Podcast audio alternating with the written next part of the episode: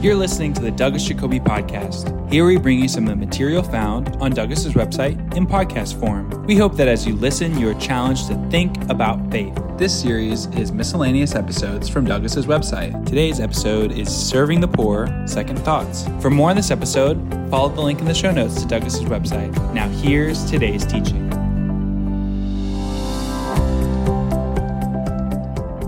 Hello, my name is Douglas Jacoby, and this is a special podcast on serving the poor. It was late 1985. Our Aeroflot jet had taken us from Moscow, at that time in the Soviet Union, to India. But in the middle of the night, we made a surprise stop in Uzbekistan. We staggered off the plane, and for a couple of hours, without any information, contemplated what we had got ourselves into. In fact, there were five men who were converging on India. It was a scouting visit. The ministry in London was trying to decide where to focus our energy, where to invest, which large Indian city to begin in. The group included John Louis, who's lived many years of his life in India, in fact, is a, uh, a Malaysian, an Indian Malaysian. Mohan Nanjandan, who's a very Western fellow, but is actually an Indian. Douglas Arthur, who's from the United States. Mark Templer, who's an Italian born American. And then myself. We finally got to our city. We landed as the sun was setting. And I remember the thick clouds of smog which diffracted the sunlight and the huge crows looked like vultures who were soaring above the city. We took a taxi, and 40 minutes later, we were surprised when he said, We're there. Because we thought we were in the middle of, well, I would just say, uh, some kind of a slum. And he said, No, this is where your hotel is. And so we got out. I had been to the developing world before, uh, actually lived for a month in Malaysia in the area of Kuala Lumpur. But nothing I had experienced or even documentaries I'd seen on television had prepared me for what I would see in India. It wasn't just the pollution or the dirt. There was dust in the air for sure. In fact, the leaves on all the trees were gray with the dust. The gray had pretty much eclipsed the green.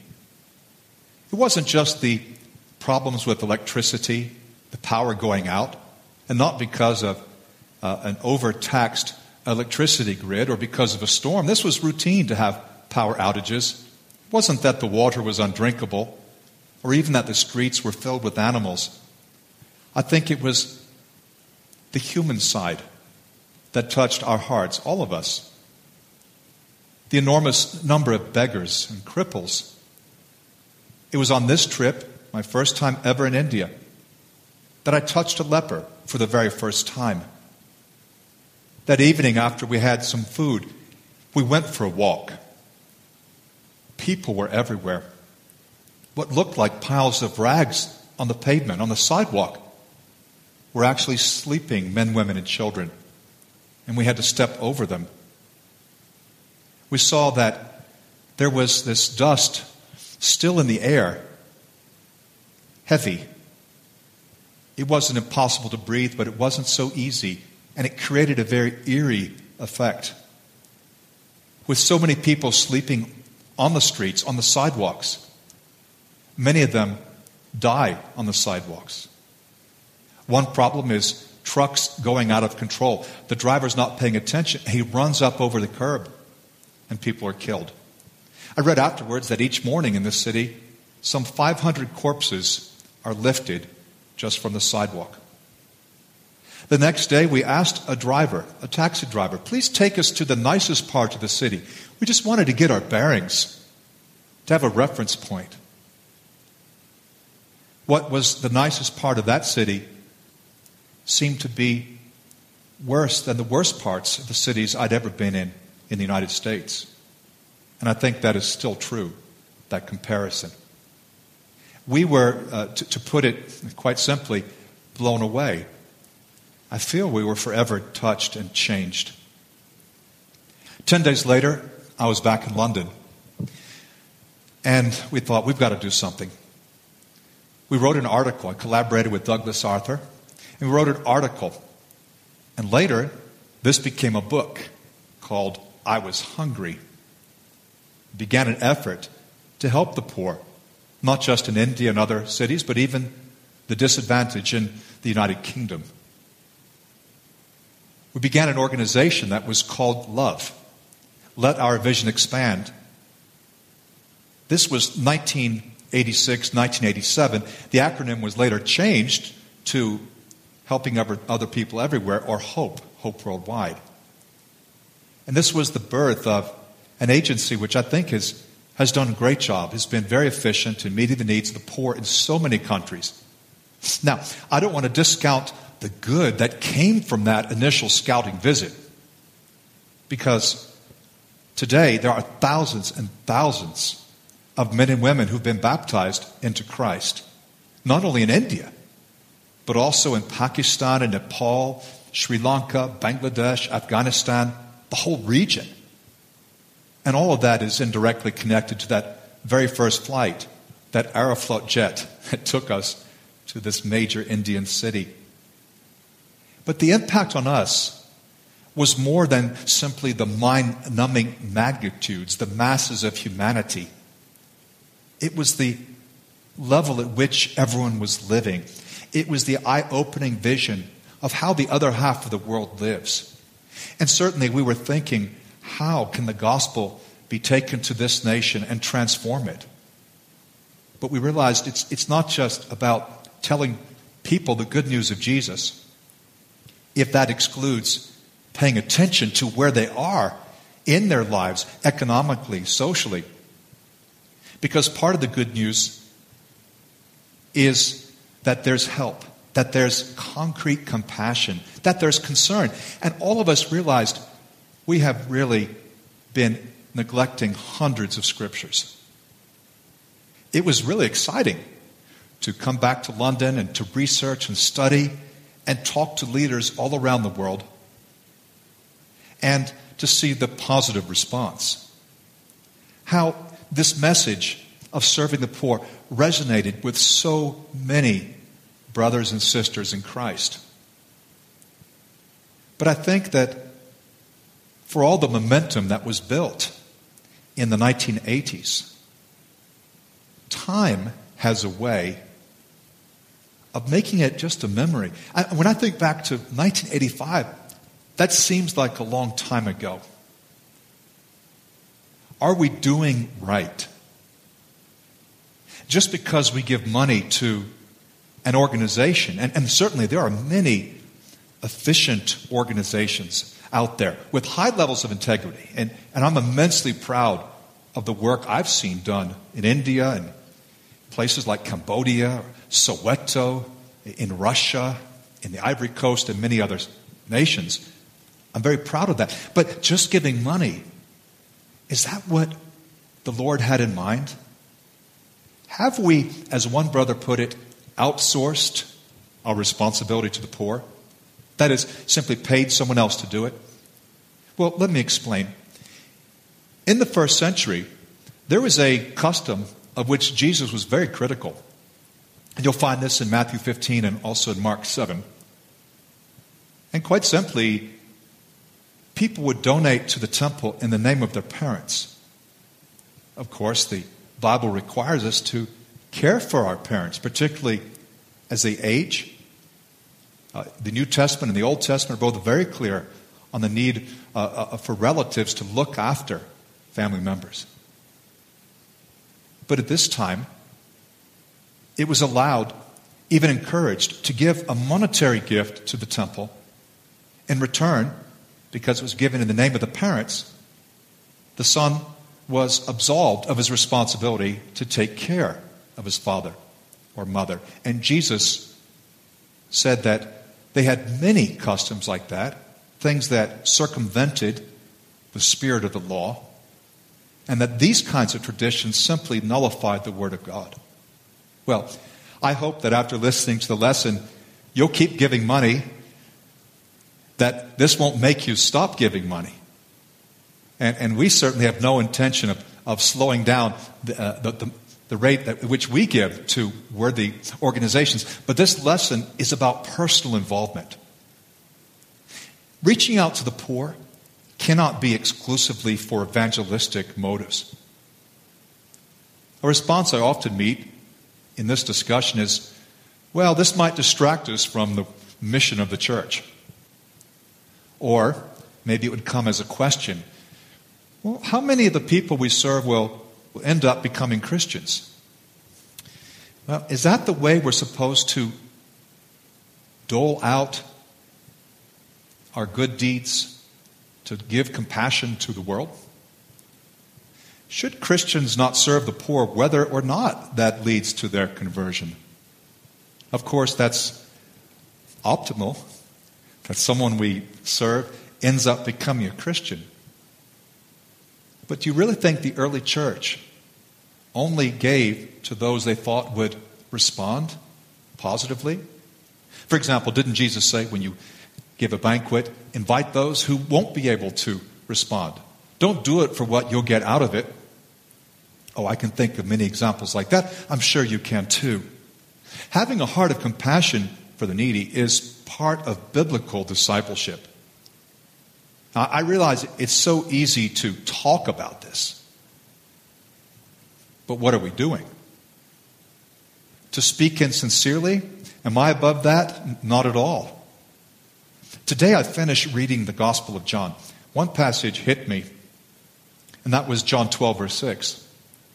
And this is where uh, Judas criticized Mary for wasting the, the ointment on Jesus when she anointed him. And uh, we simply read this He did not say this because he cared about the poor. Whoa. See, Judas sounded like he cared about the poor. He said, What are you doing wasting all this? The money could have, it could have been sold, the money could have been given to the poor. But he didn't really care about the poor. They were just objects. They weren't subjects. He didn't have a heart of compassion. He actually cared more about money. We know that he was helping himself to the money bag. Talk is cheap. In James 2, be warm and well fed is a response someone planning to give no help would give verbally to a needy person. And can such faith save him? No, says James. We can't just wish for God to bless all the people and ask God to feed the poor. I'm going a bit further, though. I don't think we can just write a check or transfer money from one of our accounts into that of a, a relief organization. There's something very hands on in the New Testament and the good deeds that the Christians did were face to face. It's my deep conviction, eh, well, at least in the fellowship of churches in which I move most often, that most of us are apathetic towards the poor. Why is that? Why is it that we still spend most of our energy pursuing a comfortable life that we strive to keep up with the Joneses. May I put it that way? Ecclesiastes 4 4. Why is it that for all too many, giving to the poor is just money they give through the church, which is fine? Perhaps they do that once a month, but no more. Or perhaps there's a quarterly uh, event in the inner city or a blood drive, and, and a number of people show up for that event. Is that really all God's looking for? Why the apathy? Well, I certainly think that materialism is a huge part of this because consumerism and materialism numb our hearts. And the scriptures talk about the way the concern about things can distract us and make us unfruitful. We read about that not just in the parable of the sower, but look at all the verses in James and in 1 John about the world and the worldly effect of, of humanism and materialism. I think we've perhaps overly narrowly defined Christ's message. The good news, it, it's not just a way to be saved from, from damnation, it, it's bigger than that. It is ministry to the whole person. And I believe we're at a point where the lack of hands on, face to face, concrete expression of compassion for the needy is really hurting churches. It's harming evangelism. Ironically, many leaders are afraid that if more emphasis is put on reaching the poor or more emphasis is put on missions, that will hurt the, the, the operating budget of the church. I think that's ironic because I can't imagine how giving more time and money to the poor, or to missions for that matter, would hurt the church. If anything, it would lead to it growing all the more. And so I see this attitude among a number of leaders. It's a general fear that, well, maybe we're doing too much in this area of, of benevolence and it's, it's really distracting us from the mission. Yet, church members are hungry for this. The message of compassion resonates with many. We read books like Irresistible Revolution or Crazy Love, Rich Christians Living in an Age of Hunger, and many other titles that have touched our, our hearts. And we felt, and the younger generation is certainly feeling, that this somehow lies at the heart of the Christian movement. Younger people are looking for authenticity certainly seem to know the difference. They can tell when we talk about helping the poor versus actually are helping the poor. I think also many, particularly uh, teenagers, suspect that the differences among the world religions are only theoretical. That is, why wouldn't God accept a, a good Muslim or a Hindu who loved his neighbor or a Buddhist who, who had good intentions? They say, well, what's really the difference? Is it just different gods, different rituals? Well, when it comes to being involved with the needy of the world, there is a big difference if we're following in the footsteps of Jesus. Authenticity is what's, what's desired, not stagnation. In so many congregations, there's stagnation, there's desiccation, ossification, there's pride. What a contrast with the vitality and dynamism, flexibility, humility, the spirituality that we see in the Christian movement of the New Testament. Well, just as disciples of Christ are called to spread the word, to seek and save the lost, if I can quote Luke 19:10, so also we're called to seek and to serve the poor. Seek and serve. Both are part of what it means to follow Christ. Some Christians know this and, in fact, live such a life. But I think for most of us, too often the world dictates our priorities. Life is busy. We've got to pay the rent or, or the mortgage. We've got to pay for the car or pay the school fees. We're, our things are wearing out, and so we're buying new things to replace them. We're concerned about our health plan, our retirement, or how we'll provide a good life for our children or our grandchildren. And so serving the poor becomes an afterthought. Or maybe it becomes something that we outsource. That is, that we're willing to donate money to worthy causes, maybe even write a large check. We're not personally involved. Yet, how unlike Jesus this is. Now, I'm aware that we can make false comparisons. I certainly don't think that the whole world needs to live at the same standard of living. Let's say the standard of living of, of the average Ethiopian or Indian. It's easy to get into false comparisons and even feel false guilt. But the reason I'm doing this podcast is that my fear is that there's actually some true guilt and there's a failure to make comparisons, particularly between the kind of churches that we're building and the churches we see that vital spirit we see in the Bible itself, in the New Testament. Jesus interacted regularly with persons in all strata of society. I mean, he didn't avoid the rich and favor the poor because he didn't show favoritism. He didn't avoid the poor and just reach out to the shakers and movers of his world. No, he, he reached out to all kinds of people, and of course, he was criticized for that. And certainly, he sought out people on the margins. He sought out those who were powerful. He sought out all who would listen, all strata of society. How do we present the gospel to others? Well, for many of you listening to this, you're comfortable having conversations, but you also rely upon study series. Now, many of my friends use study series to help pre- uh, present, I almost said prevent, to present the gospel. And there's a version that we pioneered in London nearly 30 years ago, which even led to an evangelism handbook, which is called Shining Like Stars. And occasionally, this book, which is now in its fifth edition, uh, has, has uh, emphasized the twofold mission that is, reaching the lost and helping the poor. And yet, in our series, we've never had a, a single study on serving the poor, on the biblical imperative. And we feel this is a glaring omission.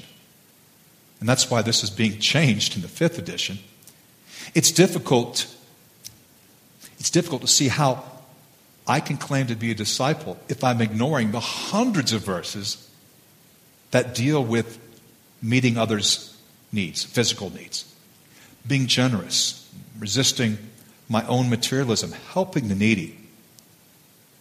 There are more verses in the Bible on how we use our money, our wealth, our possessions, stewardship, than there are on faith, repentance, and baptism all added together. And so, if we're just counting verses, we're seeing how long the list is in the concordance. Helping the poor would come out as a very high priority. Now, once again, our mission as disciples is twofold to preach the good news and help the poor. And we don't say, well, I'll just preach the good news any more than someone else can say, well, I'll just help the poor. Matthew 28 does not trump Matthew 25. The good news is more than just a formula about how to be saved. It's good news for the whole person. God cares about our whole person. Paul expresses his wish in 1 Thessalonians 5:23 that we would do well in our whole spirit, soul and body. With these things in mind, I've put together a new study. Now, you may not care for the study, but if nothing else, I hope it will stimulate your thinking. The purposes of this study, which we could share with fellow Christians and with those we're reaching out to, purposes are three to highlight the biblical imperative to serve the poor, to confront excuses that tend to isolate us from the needy, and to illustrate how such service is part of what it means to follow Christ. In this lesson, there are five passages, and I'll be reading them and commenting before we move into our conclusion. Starting with Psalm 82. You know, there's so many passages in the Old Testament that urge the people of God to compassionate action on behalf of the poor. And we see this not just in the law, like Leviticus and Deuteronomy, we see it in the prophets. Certainly, many of us think of Amos as one who challenges us to open our hearts to the the poor, to really care. Micah does that. Isaiah, especially. I think of chapter 58, the chapter on true fasting. God's people are called to care because God cares. Exodus 34, verse 6, Psalm 113, many other passages show how God cares for those in need. And in Psalm 82, this is the first passage, defending the needy is urged.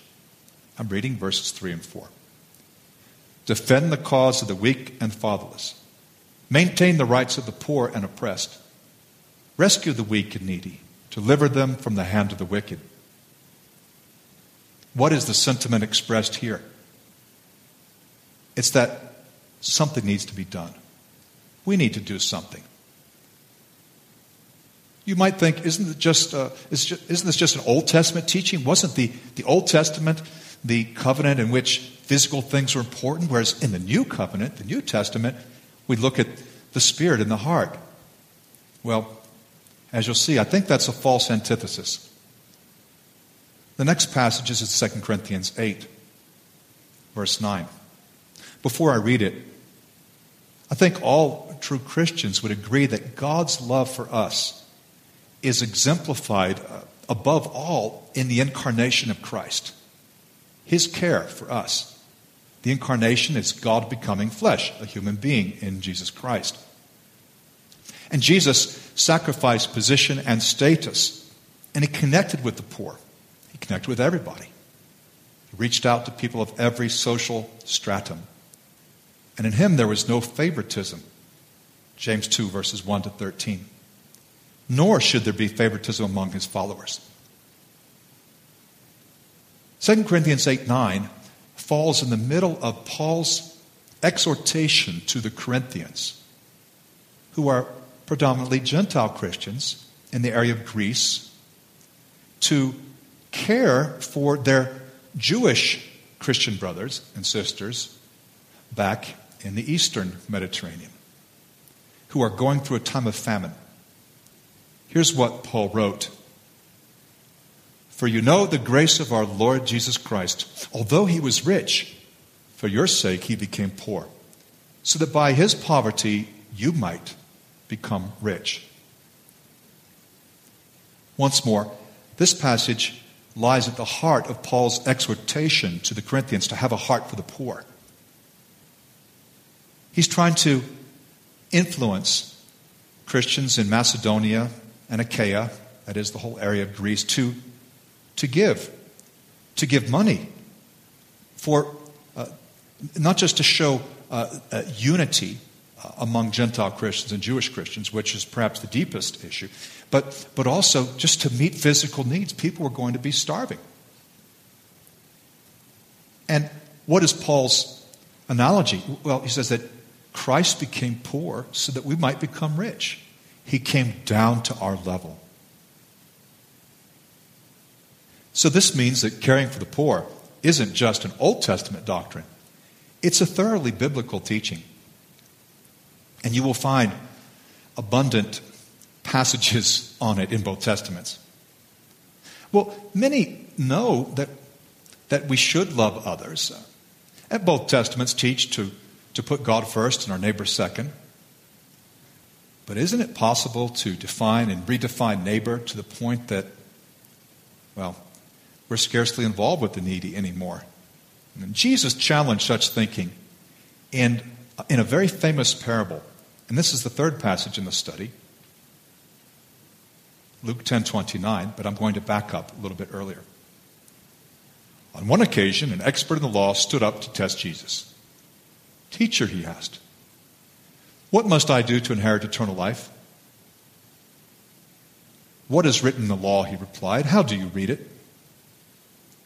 He answered, Love the Lord your God with all your heart, and with all your soul, and with all your strength, and with all your mind, and love your neighbor as yourself.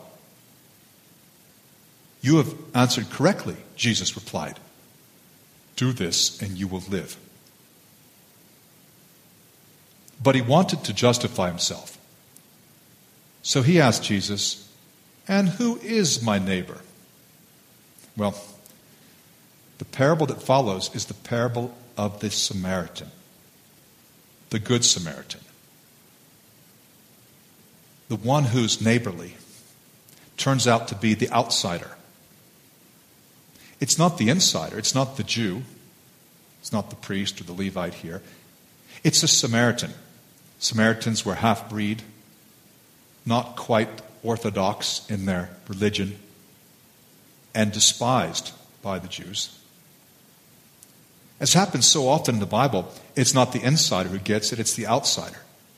In this case, the outsider is what could be viewed as, as an enemy. I mean, there was great hostility between the Samaritans and the Jews. And yet, didn't the Lord teach that we should do good to our enemies? Anyone is potentially a neighbor. Neighbor is not just someone who lives across the fence or someone who lives in my village. Isn't the Lord teaching that in the whole world, anyone is potentially a neighbor? And if that's the case, the truth is there are no valid excuses. If we're interpreting the first and second greatest commands in a way that excuses us from really being involved, serving the poor, then we're, we're, we're shirking a fundamental biblical duty. The fourth passage is James 1:27.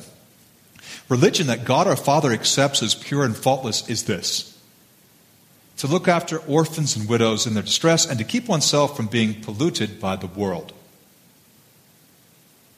It's a very hard hitting passage. So is the verse before it, verse 26. If an acceptable religion is one that looks after the needy, doesn't that imply that if we fail to do that, our religion is unacceptable? Orphans and widows in their distress are people who are hurting. Not all human beings are equally needy. And some who are in need feel it less. They feel the deprivation less than others. In Scripture, we see that God, God has a special place in his heart for the hurting, for those who've suffered significant loss. An orphan has lost his or her parents, a widow's lost a husband. The Bible also talks a lot about the aliens, the foreigners, who've lost their homeland, who are displaced. And also, let's add, the oppressed. James says that our religion is unacceptable to God if we don't share this concern. The book of James also emphasizes compassion, just as his brother Jesus said in the Beatitudes Blessed are the merciful. The last passage is Galatians 2:10. Now, the apostle Paul is generally known as a powerful church planter, an evangelist, an apostle, uh, taking the good news boldly where it had never been proclaimed before, and, and establishing communities of believers. And yet, like Jesus, Paul had a passion to change the world. Maybe we could say that Biblical passion entails compassion. He had a passion to preach the gospel and to encourage the poor. When he met with the Jerusalem leaders, their concern was the same as his. Please listen to what he wrote in Galatians 2. And this is from the year 48 AD. James, Peter, and John, those reputed to be pillars gave me and Barnabas the right hand of fellowship when they recognized the grace given to me. They agreed that we should go to the Gentiles and they to the Jews. All they asked was that we should continue to remember the poor, the very thing I was eager to do. Well, look at that. So many modern leaders would say, well, we'll be connected with you. You see, these were two spheres of influence, two two different international ministries who were connecting here the Jerusalem apostles and Paul and his group. And so many leaders would say, well, if we connect with you, what's the financial implication? How will this affect our budget? If we mm, associate with you, what's that going to do to the bottom line? Paul was encouraged because James, Peter, and John ask that as long as we all continue to remember the poor, we're going to get along just fine. We preach the same gospel. And Paul says, This was the very thing I was eager to do. I guess, to be honest, sometimes in my life I've been more eager to help the poor than others. As a single person without a wife and children, it was easier to want to help the poor. You don't have as many things and the younger you are, the less you care about them anyway, which is just as well since you're not going to have them. I think there have been times on and off, even as a married man, as a family man, I've thought, we've got to do something. And yet, that, that visit to India in 1985, though it's still fresh in my mind, seems far away. It's easy, so easy for me to see the images. Well, not just to see them on a TV screen, but to see people up close and personal. And yet I'm surrounded by a culture that routinely outsources. Oh, it's true, there's a growing movement of hands on compassion for the poor, but it's still a very small minority, even among those who claim to follow the Bible. Well, that's the study. There are five passages, and uh, as I teach it, these are memory passages Psalm 82, 3 and 4. 2 Corinthians 8, 9, Luke 10, 29, James 1, 27, Galatians 2, 10. You'll find all of this in the notes that accompany this podcast. There are some further passages on poverty and materialism as well. I put another six or seven in the notes. Well, what can I do? What are some ways in which I can serve? And uh, I think you'll see all of these uh, are, are deeply biblical. We can feed the hungry, visit prisoners, clothing, clothe the naked, help someone build a house, uh, adopt a child, encourage the aged, sell possessions and give to the poor, visit a country in the developing world. And how about this? Take your children with you on that kind of a visit. I strongly recommend that. Inviting the poor into our homes, fasting and praying for the needy, comforting widows, assisting in disaster relief, providing medical care, fostering a child, reaching out to refugees. And I'm sure that list could be much longer.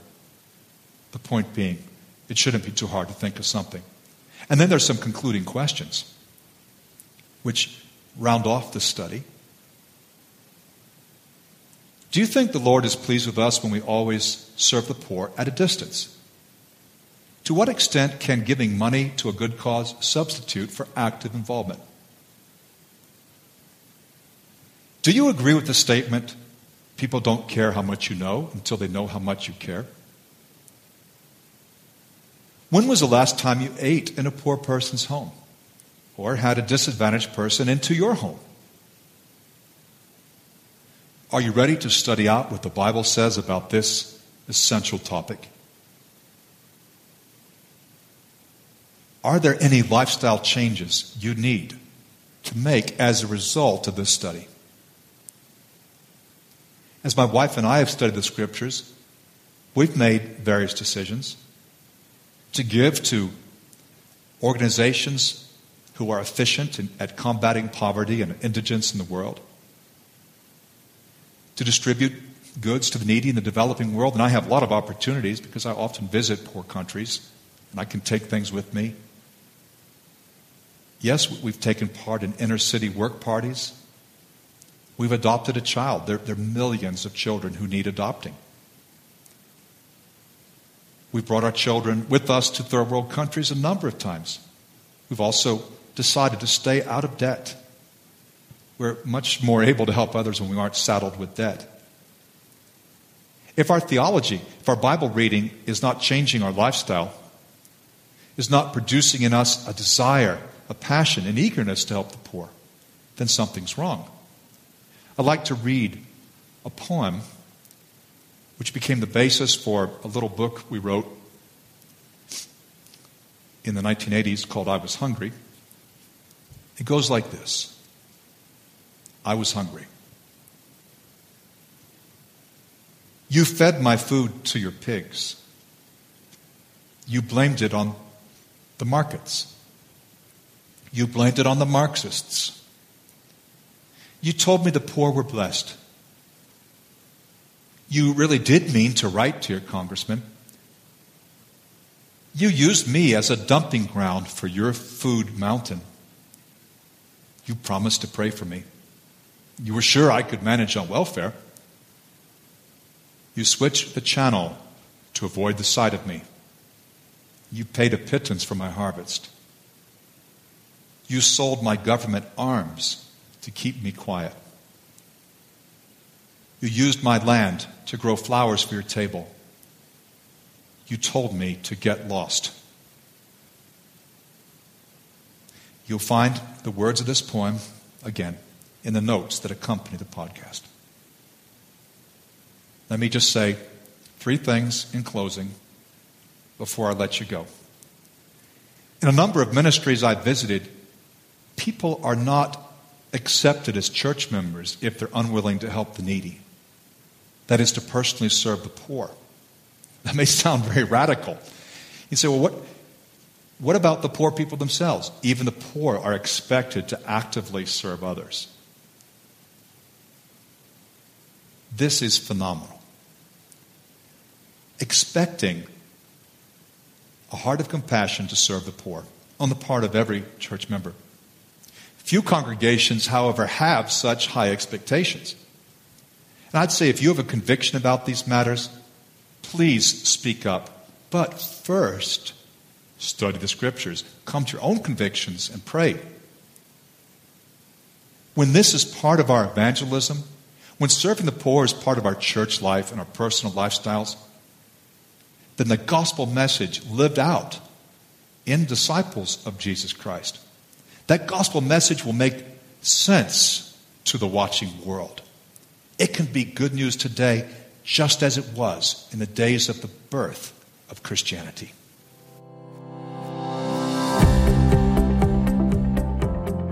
We hope you enjoyed Douglas's teaching. For additional notes and resources, be sure to check out Douglas's website in the show notes.